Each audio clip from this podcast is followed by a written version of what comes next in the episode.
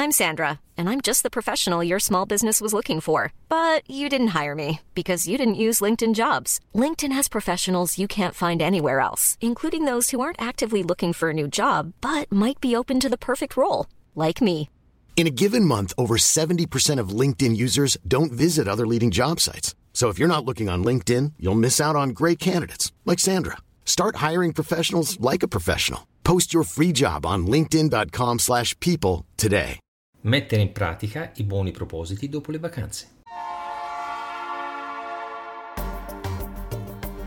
La Finanza Amichevole, il podcast che semplifica il concetto ostico della finanza per renderlo alla portata di tutti, curato e realizzato da Alessandro Fatichi.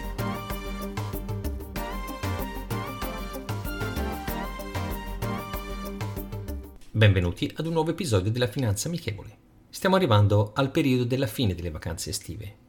Molti di noi avranno analizzato quello che vorrebbero fare e i buoni propositi da mettere in pratica. Vediamo quelli che sono gli errori che commettiamo frequentemente e quello che dovremmo fare, ricordandoci sempre di usare la testa prima di effettuare gli investimenti dei nostri risparmi.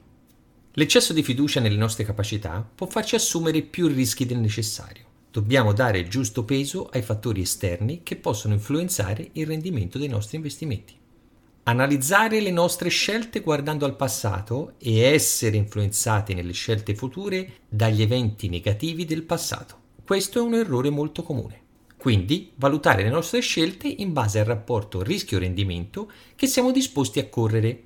Occhio però nel concentrare tutti i nostri risparmi su un unico settore oppure su un unico paese. Evitare quindi di rimanere nell'immobilizzo e pianificare gli investimenti in un'ottica di medio-lungo periodo, cercando di gestire l'emotività nei momenti di volatilità. Rimanere sempre con i piedi per terra, senza eccessi di ottimismo e di pessimismo e valutare i possibili scenari. Non prendere le decisioni solo ed esclusivamente perché lo fanno tutti. Seguire il proprio cervello e non le mode. Attenzione alle bolle speculative e all'effetto panico. Vi lascio dopo questo breve episodio con una regola che è quella del 50-20-30, che riguarda la parte relativa alla gestione del nostro reddito mensile.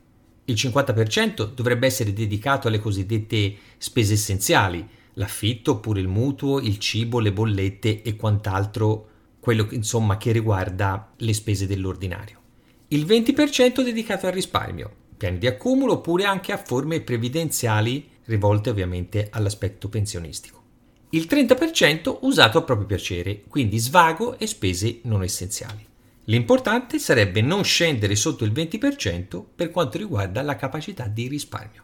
Il tutto sempre con un obiettivo, come abbiamo detto, non di brevissimo termine per quanto riguarda la gestione dei nostri soldi. La citazione di oggi è la seguente. La vita è un gioco, il denaro il nostro punteggio. Ted Turner. Rendiamo la finanza amichevole, vi aspetto.